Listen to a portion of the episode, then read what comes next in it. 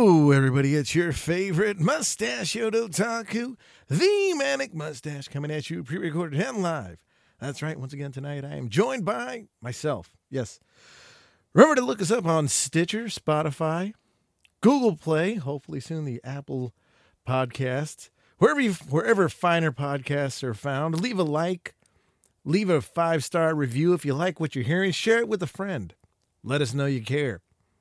Follow us on Twitter at Treehouse Duo. That's right. Slide into our DMs. Tell us what we're doing wrong. Hell, tell us what we're doing right. Probably what we're doing wrong. I'm trying my best here. I just want to make this a better show for you, for me, for everybody. Mostly me, because I'm doing this for me. It's wild, right? I'm just doing it for me, not for you. It just gives me a reason to just to scream into a microphone. Because that's all I seem to be able to do, because it's wild out there. It's very wild. The world's coming to an end. Dogs and cats living together, as I've said before. But it's also Movember. That's right. Men's health. I'll still be talking again about exercise, diet. I actually started getting back into exercising this week. Last couple days, been doing a little cardiovascular exercising, trying my best to do better. I think that's the big thing we're trying to do now. At least I am. Do better. I don't care about everything else. I don't care about the rest of the world, because they don't care about me. But I think it's very important that we all try to do better for ourselves so that we can do better for our families. If you have a family. If you don't, well, maybe you need to do better to get a family. Find that purpose in life. I know I haven't. But the good news is it's November. Get ready for turkey, gravy, stuffing. I love stuffing. Actually, I don't love stuffing. I love my dad's stuffing. My old man makes probably the best stuffing known to man, at least in my humble opinion. It's mostly because it has, well, meat in it. It's mostly like meat. I mean, it's like meat, and then he just kind of throws some breadcrumbs on it and then jams it in the bird after it's nice and cooked, and then we just pretend like it's stuffing. And by meat, I mean giblets. My mother buys about 45 pounds of turkey giblets, chop it all up, and throw that in like one bag of breadcrumbs, and there you go, patented stuffing. Now we of course spice it up with some celery, onions, garlic. You know, take all that. Hell, you know what? That's what we're gonna do right now. Here is my stuffing recipe. Well, it's not my stuffing recipe. I stole it from my father. It's a family secret, but I'm going to give it to you out there. And that's, like I said, you take the giblets, chop them all up. That's the hearts, the gizzards, the livers. Just take it all, chop it all up, right? Set that off to the side. Then you get all your aromatics, your garlic, your onions. First, you throw them onions in the pan, chop them up, of course, before you do that. Some chopped onions, throw them in the pan, get those things fried up a little bit. Get your ground cumin, comino, throw that in there, because that's one of the things a lot of people mess up with comino is they don't fry it. They just kind of throw it on there like, there you go. No, you got to fry that thing. Get the flake, coax all the flavors out of it. Then, like I said, get that frying a little. Then you got, like I said, once the onions become a little translucent, that's when you throw in the cumin. Then, once all that's fried up real good, celery. I prefer a finely diced celery. My father, on the other hand, prefers big ass chunks. Me personally, I hate celery, but if you chop it up small enough, I'm all right with it. So you choose. Throw that in the pan, stir it up. Now, right before you're about to put them giblets in there, that's when you throw in that minced garlic, all right? Mince it up real fine. That's the thing. A lot of people, they throw in the garlic first. No. The last aromatic that you fry up is that garlic. Because you put it in too long, it burns. It doesn't burn. It don't taste right, all right? That's the last thing you put in. After you put in that celery, get it all stirred together. Celery starting to change that color. Boom, throw in that garlic, stir it up. Now, here's the good part. Get them giblets. They're all cut up real nice. Throw them bad boys in there. Brown it off. Get it all tasty. Then, only then, once that crust has come on that pan there, right? Got that little crust going. Take yourself some sherry wine. Or, like I've been liking to do, vodka or bourbon, depending on what you like, all right? Find yourself a nice alcohol that you're cooking with. Whatever you're cooking with, use that because you know how to use it. Deglaze the pan. Get all that goodness that's kind of stuck to the pan. Get it off the bottom of that pan. Get it all up. Then, once that alcohol's cooked off, a little bit of turkey stock, throw that in there. Get it all nice and bubbly. Then get your breadcrumbs, however you want to do it. Hell, if you want to use stovetop, use stovetop. Me personally, I like to use a nice seasoned breadcrumb, a crouton, if you will. Throw them bad boys in there. Get it all mixed up. Get it that stuffing consistency. Set it off to the side. Wait for that bird to be done. Then you jam all that in the bird. Please, for the love of God, this is my only request for everybody out there that is touching you with the hand of the Manic Mustache. And that is, do not cook that stuffing in that bird. I know a lot of people want to do that. Don't do it. You want to know why? Because it's a salmonella sponge. And sometimes that middle part, when you get all them that stuffing together, that middle part, it soaks up all that, turkey. And that's the problem right there. Actually, I'm going to do something better. See, you cook your turkey and you take that. Once you get that turkey done, see, here's the thing. You don't even have to throw them breadcrumbs in yet. All right? Once all that stuff's fried off, hell, I'm going to take a step back. You fry up your giblets with those aromatics and the onions and the celery and the garlic, right? Then you set that pan off to the side. Once you got it deglazed, set it off to the side. Just leave it alone. Because what you're going to do is, once that turkey's done, you take it out of that roasting pan. And maybe you're deep frying your turkey. And if you are, you're doing it all wrong, boys and girls, all right? Even when you smoke a turkey, put it in the pan. So all them drippings, all that good turkey juice gets put into that thing. Then you take them turkey juices, you put it in there with them giblets. You cook it up good, right? Get it to a boil. Then you throw them breadcrumbs in there. You're welcome. That's the best stuffing recipe I know. Measurements, eyeball it. I could give them to you, but that's the secret. That's your secret. I think that's every family's secret, right? At least that was grandma's.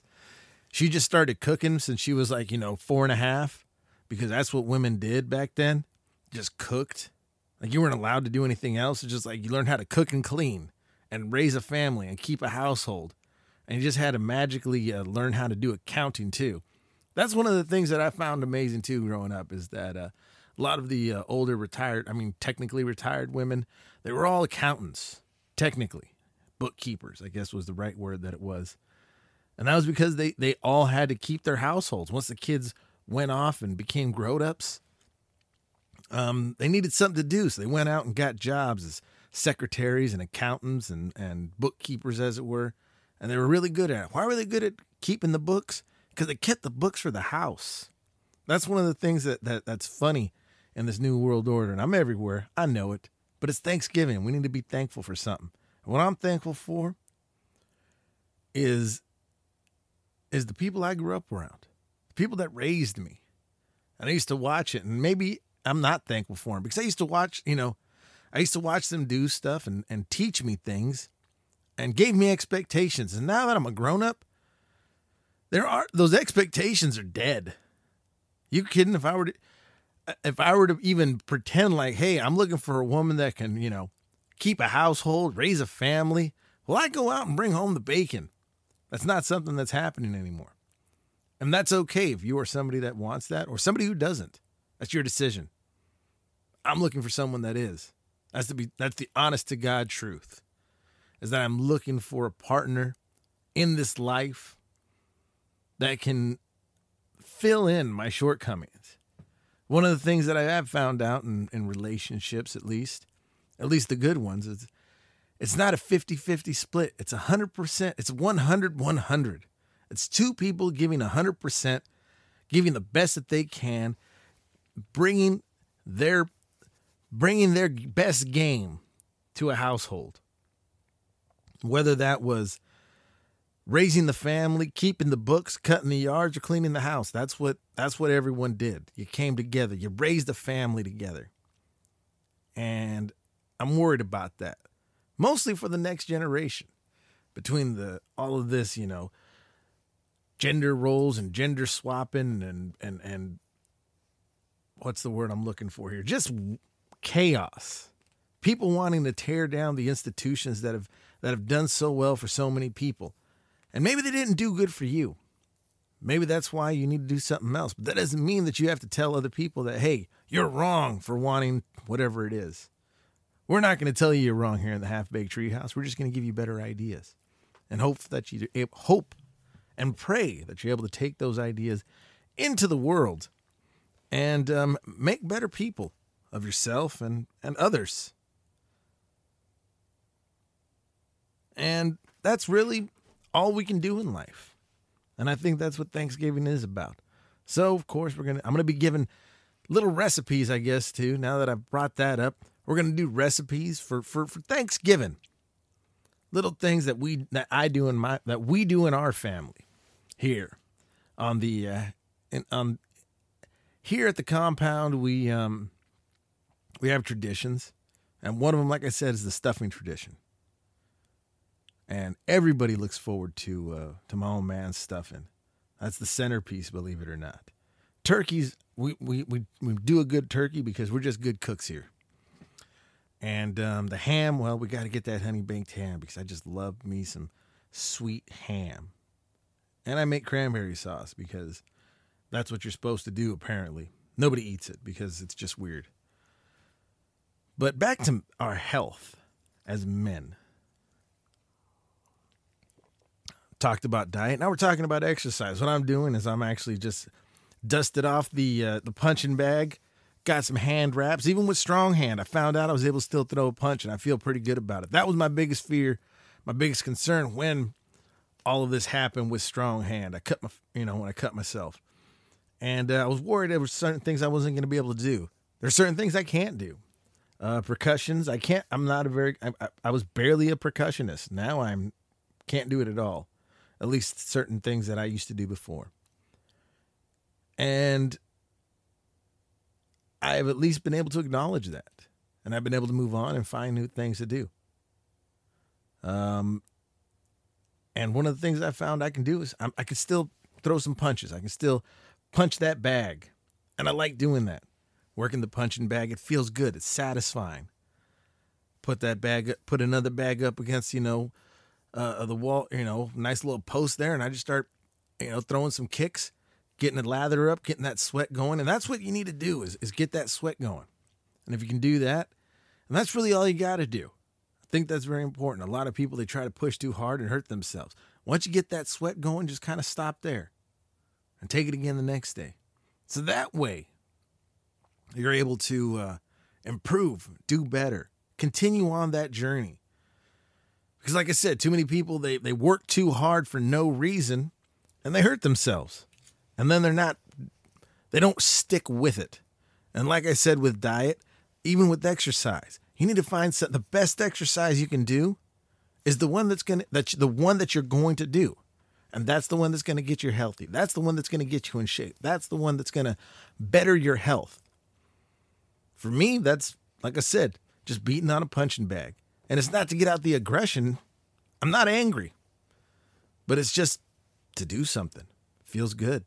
I like it. Next thing I'm going to be doing down there in the basement, as it were, is, maybe throw down a wrestling mat, work with Mr. Peanut, get the house mouse in there. Hell, might even bring in a monkey. I don't know. But it's something to be done. And it's good to include your children's if you got them. If you don't got them, then, well, don't include them, I guess.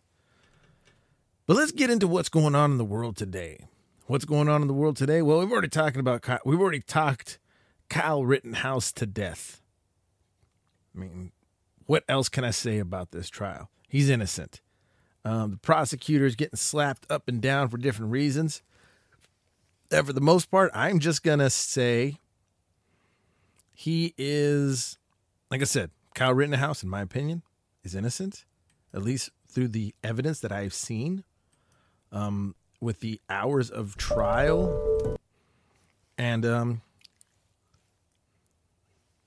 now it's just kind of wait and see what's going to happen. Like, basically, it's just now, for me, in my opinion, closing arguments, wait for the jury to deliberate and see what they say.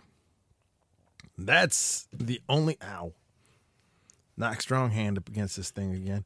But that's really all we can do is wait. And I don't know what else. I genuinely don't know what else to do with that trial. And if you're not following it, that's fine. If you didn't follow it, don't have to. The only reason I really followed that trial and I'm still following it is to watch the media narratives. I'm trying to find people and news outlets and commentators that are covering it honestly. I've been kind of off the Young Turks train for a while because they're just, honestly, in my opinion, humble opinion recently, is they've been off the rails. But one of the things I can say, Anna Kasparian came out and apologized and said, you know, she was wrong. And different with new evidence, and she has since come to the what's the word? What was it? There was the dark side, the light. She's seen the light, I guess it is. And it's not even seeing the light. It's that even here in the Half Baked Treehouse, we get things wrong. And that's why I always say, fact check me. Don't listen to me. You don't have to. If I say something and you think it's wrong, go out and fact check it. That is very important, that we continue to go out, learn things, get information, bring it in.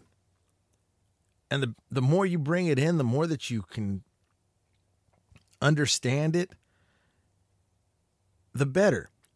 And that way, at least you as an individual can say, hey, I can trust this outlet. I can trust this commentator.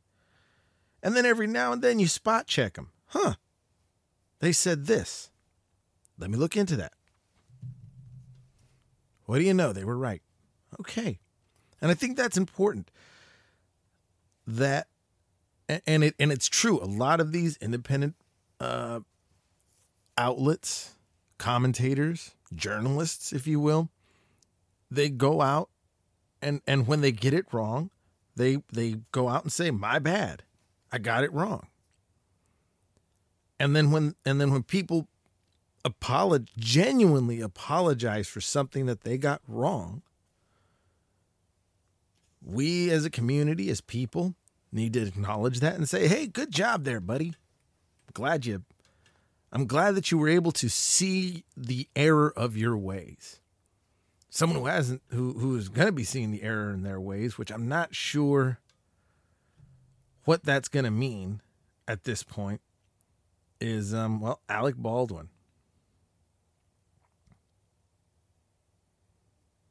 And for those of you who don't know what's going on with Alec Baldwin, he shot somebody. And we're still waiting to hear what that means, I guess.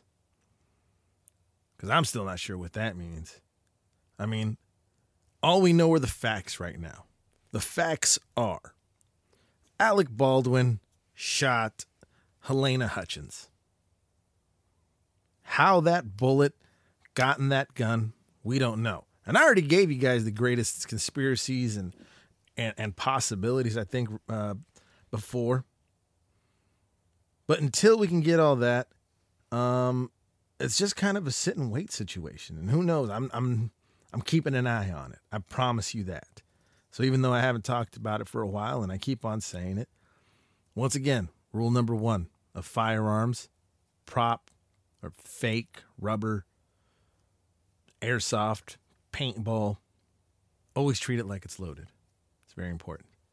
Number two, keep your finger off the trigger. Keep that freaking dirty booger hook off that trigger until you're ready to pull that smoke wagon, until you're ready to pull the trigger on that smoke wagon. That's what it really comes down to. And then, of course, the fun part of all of it is that, not the fun part, ironic, the horrific part. The gun he was firing was a single-action revolver. For those of you who don't know what a single-action revolver is, a single-action revolver is a gun that you have to pull the hammer back, cock it, if you will, and then pull the trigger. So you need to do click and then bang. That's the only way you can fire the gun. But this is from the Independent, independent.co.uk. DA investigating Alec Baldwin shooting. DA investigating Alec Baldwin shooting knows who loaded gun that killed Helena Hutchins. That's crazy. That's clickbaity like a mother. But let's go ahead and read it. The district attorney investigating the fatal shooting on the set of Alec Baldwin's film Rust has confirmed that she knows who loaded the prop gun that killed cinematographer Helena Hutchinson. Here's the thing. They keep on saying prop gun. All right, so just so everybody knows what they mean by prop, all right? Everything on set is a prop. It is property of the production, okay? So just because they say prop gun, that doesn't mean fake gun. It means a gun that is property of the production. So I think that's a very important distinction that we need to keep on hearing and remembering. It's a gun. It was a loaded gun. It was a real gun. And it killed somebody. Because the most important rule of firearms was not followed. The first rule, to always treat a gun like it's loaded. If Alec Baldwin would have treated that gun like it was loaded, which it was, then this would have never happened. I mean, but let's read on. Independent reporting. Apparently on Good Morning America on Wednesday, Mary Carmack-Altwies?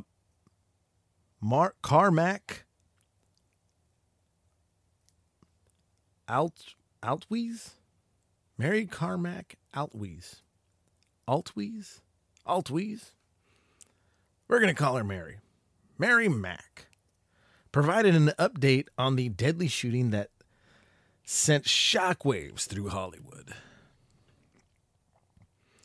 Mary Mack said she knew who loaded the gun that Baldwin discharged while rehearsing on set, but declined to comment further on the subject. Baldwin believed the gun was, quote, cold, meaning it contained blank rounds and was safe for use.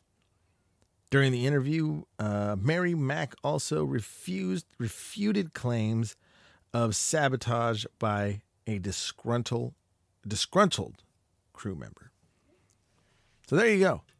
So she's saying that there was not a disgruntled crew member.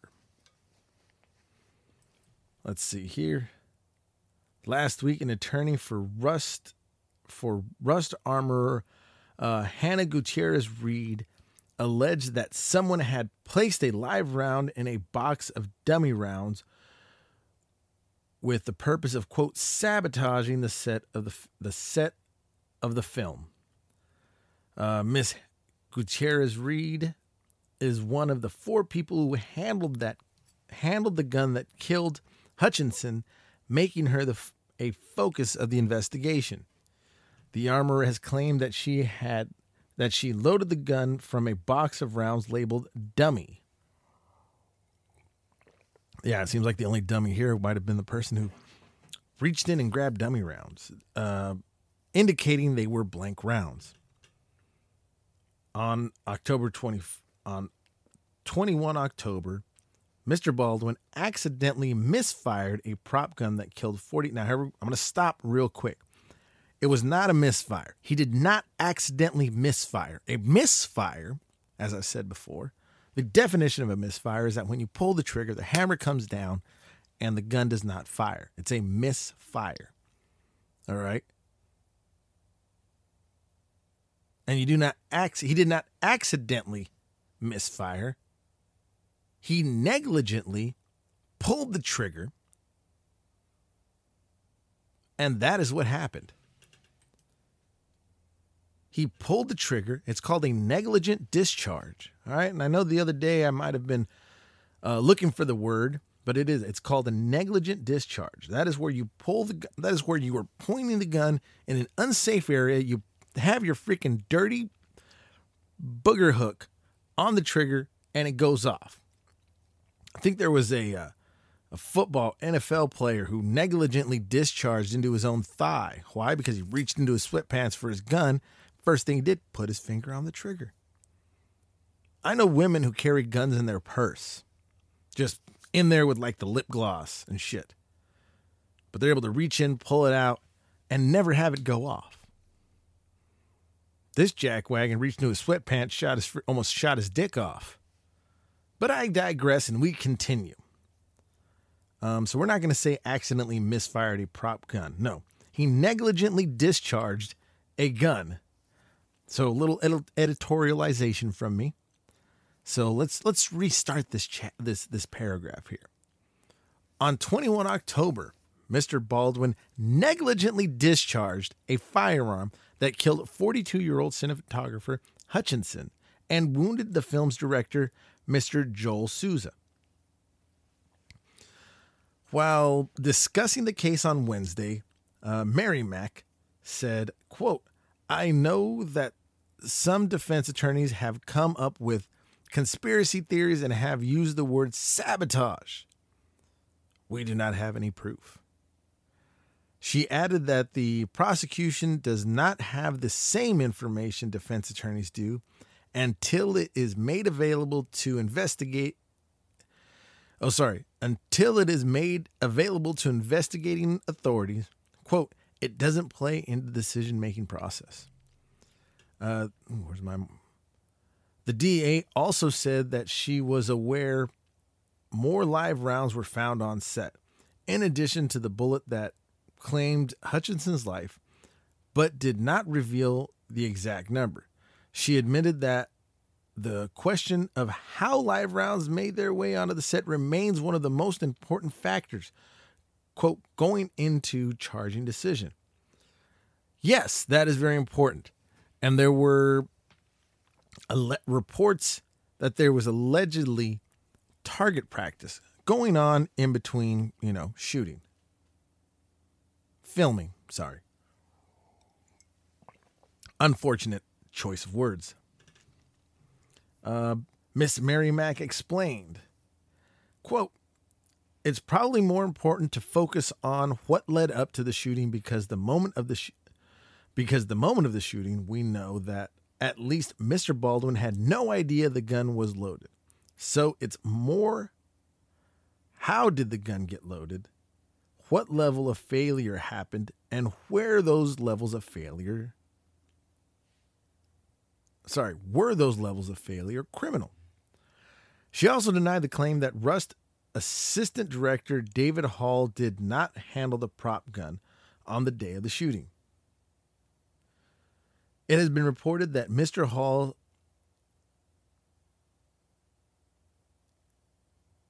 signaled that the gun was, quote, cold and handed it to Baldwin after grabbing it off the prop cart. Yes, that does seem to be the case, Miss Mary Mack confirmed when asked if Mr. Hall was the person who gave the 64-year-old actor the gun. But Mr. Hall's attorney, Lisa Taraco, had told Fox News on 1 November that absolutely did not happen. She had added that it was not the assistant director's responsibility to check the gun. If you choose to check the firearm because he wants to make sure everyone's safe, he can do that. But that is not his responsibility, said Miss Taraco. So everyone's trying to get away from being responsible for this. Wasn't me. Nope, wasn't me.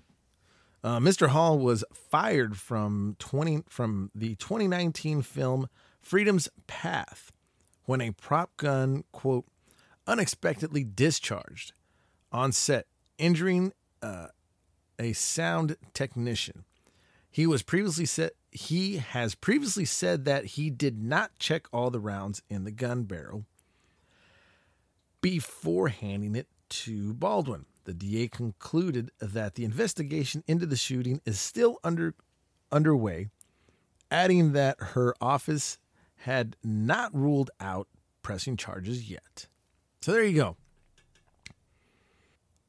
There's so much here with this, and so many things wrong with what happened. And everyone's passing the buck, as one would when someone gets shot. I mean, if you didn't pass the buck, you're a fucking moron. The only person here that keeps on screwing all this up is Alec Baldwin. Keep on tweeting stuff. Here's the thing: the prosecutor. I bet you if the prosecutor has two brain cells to rub together, you just got one person dedicated to Alec Baldwin's like news feed, Twitter feed. There you go, social media, and they're just watching it. Taking screen grabs, because here's what's messed up. Social media is just like your garbage. Once you put it out on the street, it's no longer yours. It's the world's. You didn't want it. You've discarded it. You've put it out there. That's what social media is. Now, remember, boys and girls, here at the Half Baked Treehouse, we make our opinions, well, pretty well known. And I want everyone to challenge them. Ask questions. Don't take my word for it. But it's very important that we understand that once you put it out there in the ether, it's there for everyone to consume. It's there for anyone to take, put in their pocket, save it for later. Wise man once said, the internet's written in pen. Sure, you can put some white out on it. You can crinkle up the paper, throw it in the trash. But until someone actually burns down the internet, it's out there. Someone's going to find it. Even when you hit delete on that tweet, somebody might be able to find it. I think there's the Wayback Machine. There's different places that stuff's archived. So like I said, the internet is written in pen. So think about that before you let that tweet go, before you put up that Facebook post. I know I don't. Heck, I'm here with a microphone just letting the stream of consciousness go out into the ether, hoping that someone might find it interesting, hoping that I don't say anything that might get me canceled. And guess what? I don't care. Come at me, bro. I always tell everybody that all the time. It's like, God, I hope this doesn't make me famous. God, I hope nothing makes me famous. It's just the world we live in. People are getting canceled. Heck, people are pre-canceling themselves. I think one of the Monty Python actors canceled himself for playing. I think he played Hitler in something, and he was like, you know what? I'm just going to pre-cancel myself right now. I was supposed to do this lecture and Q&A at this university, and this guy over here got canceled for playing Hitler. You know what? I'm just going to do it ahead of time. Hey guys, I played Hitler. I'm just gonna not be here. Too bad. And that's sad. Because it's comedy and all of these things and just kind of everything that was out there in the world is kind of going away. And I don't know where it's going. I don't know that it's a better thing. Not all progress is good. And not all good things are progress. I felt a little circuitous, as it were. But listen, we're going to take a break here in the quick break here in the Half-Baked Treehouse. I need to refresh my coffee. Maybe turn on a heater. It's getting a little chilly now. Getting into the second, third, if you will, of November, Movember, and it's getting chilly. We're going to review a movie I haven't seen in a very long time. I was just thinking about John Candy for whatever reason. Someone brought him up, and I was like, you know what I haven't seen in a long time? Great Outdoors. It's a good movie. It's a fun movie. And if you haven't seen it, you should. We're going to talk about it. Spoiler warnings, if you will. John Candy, the late, the great. I always said, you know, there's certain people I don't want to live in a world without them. That's one of them.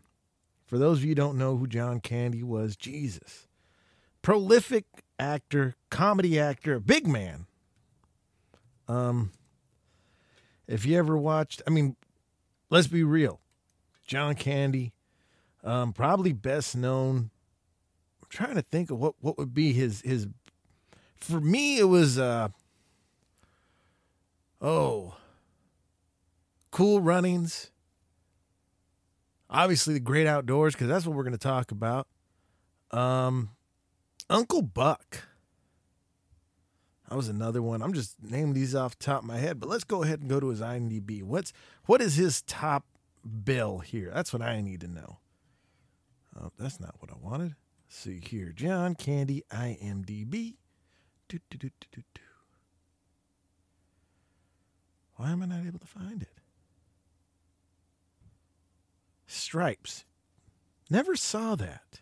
It's definitely a Home Alone. John Candy was not in Home Alone.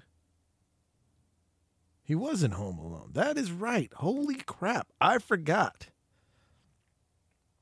So he was in two movies with, technically, even though he was never in it, I don't think he was in a scene with, Macaulay Culkin. There you go.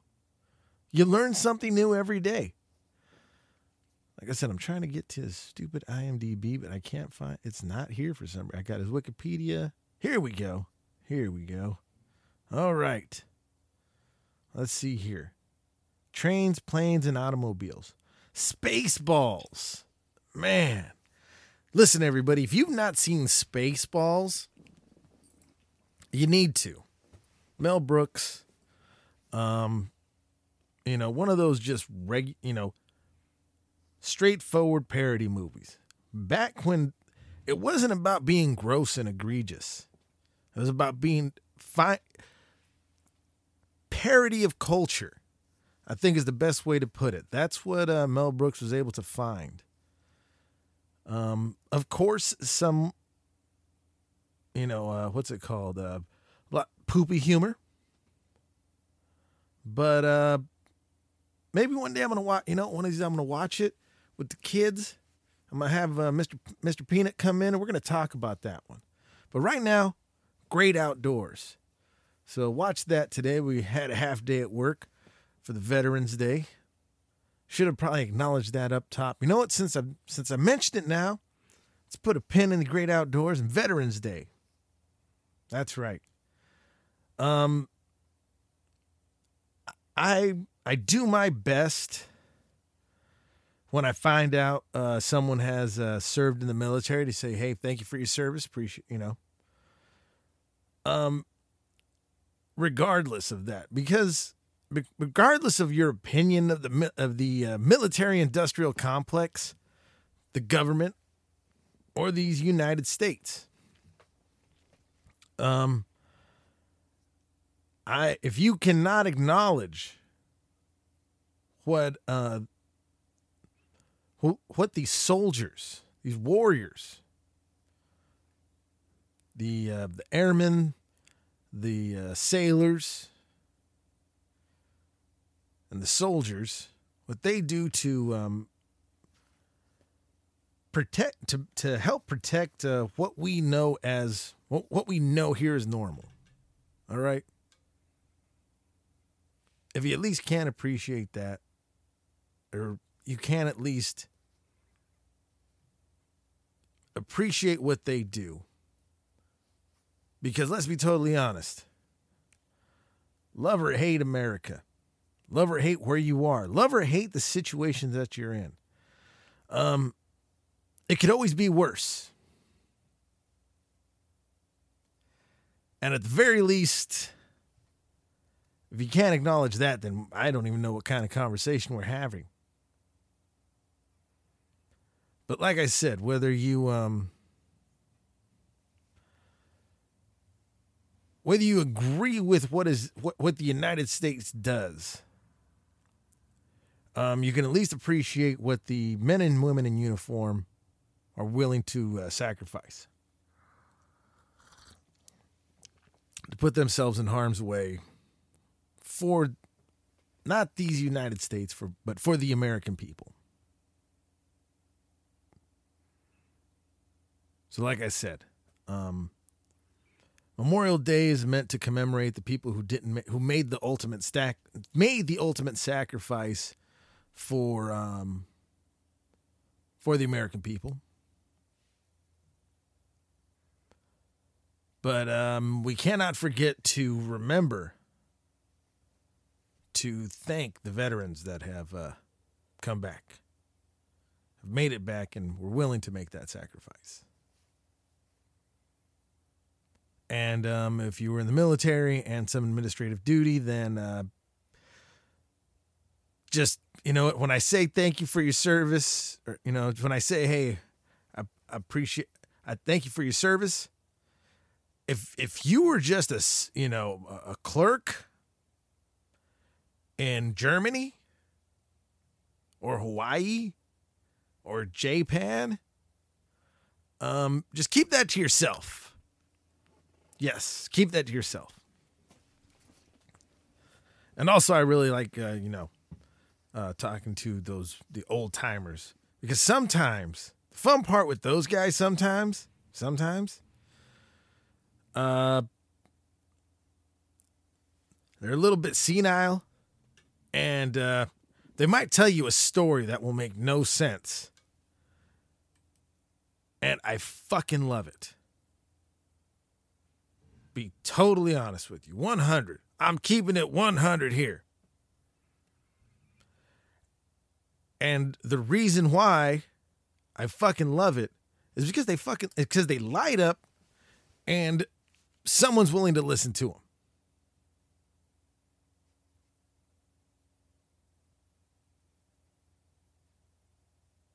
And they light up. And it's a good feeling just to see someone light up for something that you would otherwise not think nothing of. And sometimes we got to look for those moments just that we can, like I said, thank the people who made it back, willing to make that ultimate sacrifice for the American people, for the people here in America, not for the government, but for the people. So just kind of, I guess that's the only thing is just that I did not want to forget to acknowledge those people. Also, Dougie, I'm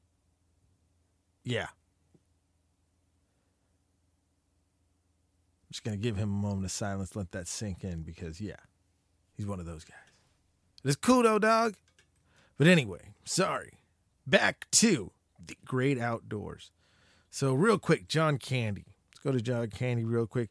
Died too soon, but he was also massively overweight, like a lot. And I think he died of a heart attack, like straight just fucking his heart couldn't do it because he was a big man. And that's the thing though, is like back then there weren't very many big dudes that were actors like that big. In that era, I know John Candy. I've already exerted way too much. Talking about the veterans just took way too much brain power from me. And now I can't think of all the fat actors. Like now there's like so many of them. You can't even, you don't even think about it. Oh man, I'm just blanking on his name. Holy crap. I'm going to Google right now. Fat actors. Hey, there you go. I get fat A actors.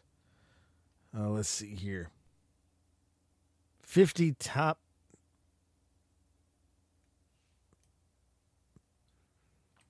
Let's see here. His name has to be in here, right? But, oh man, they're not going to give me a list. Oh, they're going to do one of these. All right.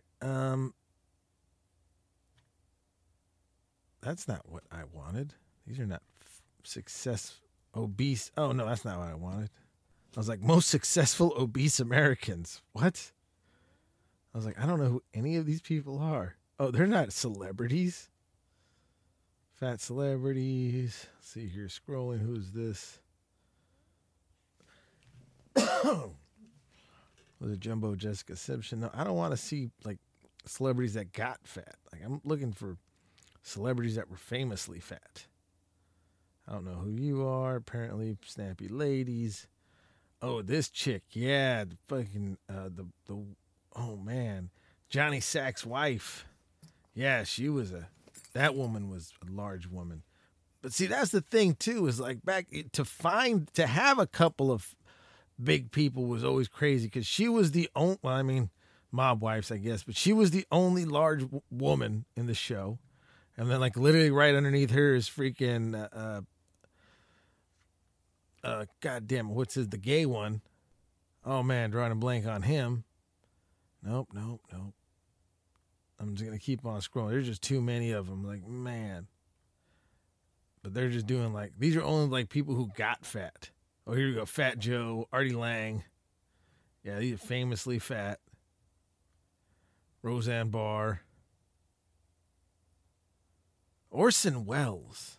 See, here's the thing. By today's standard, I'm looking at a picture of Orson Welles. All right, Orson Welles, actor from way back when. I think the last thing he did might have been the voice, like one of the voices in a Transformers animated movie, and that was man. Like if you don't know Orson Welles, I'm sorry, you're gonna have to just look it up and just look at his body of work. That's all I can really say. And honestly, I'm just trying to buy time so I could try to find who the hell this actor is that I'm looking for. And I'm not doing it. For whatever reason, it's just not come. Red State.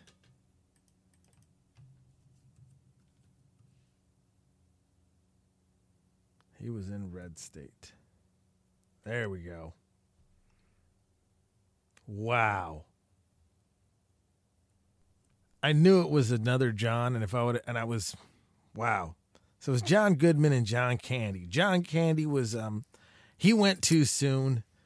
And he was I would say in terms of, but they were the only two at the time, I think, that were like big, that were, big guy stars. I mean, John Goodman was mostly in, Roseanne, speaking of Roseanne Barr. Yeah, John Goodman was, that's Danny. Dan Connor. That's why I was messed up. Because I wanted to, for some reason, I wanted to call him Dan. I was like, Dan didn't feel right. And that's why, because he was Dan Connor, married to Roseanne Connor,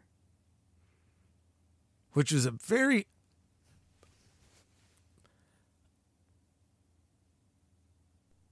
what? You know what? Not going down that road. Why am I doing this? We're talking about the great outdoors. Jesus. Hey, someone keep me on track, guys. I can't do this all night. Actually, I probably could. But if you're just joining us, we're here in the Half Baked Treehouse. I'm still your host, the Manic Mustache.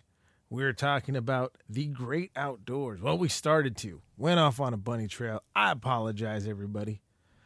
But where were we with one John Candy? His four top billings they're giving him as Trains, Planes, and Automobiles. That is a movie I think I might have seen once. Then Spaceballs. Like I said, we're going to watch that with a kid. And we're going to see what they think. The Blues Brothers. That's another movie. I haven't seen it. Will I see it? I don't know. And then Uncle Buck. That's where he was with... He was Uncle Buck. He was supposed to be babysitting the kids or something. That's a fun movie. God, he was in a lot of good movies. But yeah, that was one. You know what? I'm going to be totally honest with y'all. And I don't think I've ever told this to anybody. And I feel like now that I just saw this, I might actually be modeling my uncleness as Uncle Buck. Just a little bit. And it's scary because I'm going to end up being I don't want to be Uncle Buck. Not that I'm not Uncle Buck, but that I don't want to be. Oh, man. Well, this got cathartic real quick. Ugh. But where were we? Oh, that's right. Great Outdoors. That was before Uncle Buck, right here. The Great Outdoors. Now, that is a movie, ladies and gentlemen, that it's definitely a movie that you have to see it at the right time. Because it's not, I don't know. Like, I think it is a good movie. I really like it. I'd almost say I love it. But even now when I saw it today, I don't know how, like I still just, and I'm kind of sad that I only watched it by myself today because everyone else had to go do stuff. And this is one I wanted to see it when they were seeing it. See if I don't,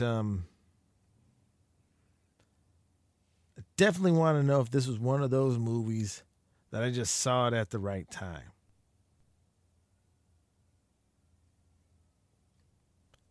Because Goonies, I know for a fact that not a good movie. Watched it the other day with the kids, and I was like, oh.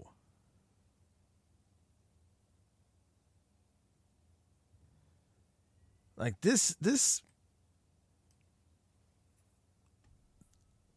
like not good.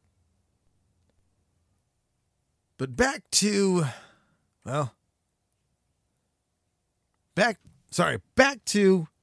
Great Outdoors. For those of you who have not seen the movie, let me give you a quick synopsis of this. This is, give you a little thumbnail view. Let's see here. So the, oh, man. So cold, my nose.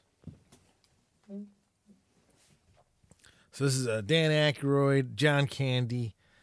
They're in this movie with Annette Bening and Stephanie Ferrazzi. She's been in a lot of stuff. She's the blonde mom. She's the mom that's blonde. And everything from the 90s and 80s. God, I'm trying to think of what else she was in. I think she might have been in like Hocus Pocus for some reason. I remember her in that for some. Like I remember seeing her for some reason. I could be totally wrong. I could be totally racist. But I also have seen Hocus Pocus way too many times. Oh man. Yeah, so don't do that. Don't watch Hocus Pocus too many times. Don't do that. But like I said, The Great Outdoors, it's a fun movie for the family. There's enough adult jokes in there that the joke is, at least in my mind, is that it goes over your kids' heads. So, yeah. But like I said, The Great Outdoors, good movie, must watch. How'd I get there? John Candy. But here we go. It's real simple. John Candy's taking his family. Here's the thing. You know what? I'm going to go off on another tirade, if you will, about life and, no, cinema. Cinema. John Candy always had a hot wife. If he had a wife, she was hot. If it was if he was trying to get the girl, she was hot. That was 100. I think it gave too many fat guys too much hope, or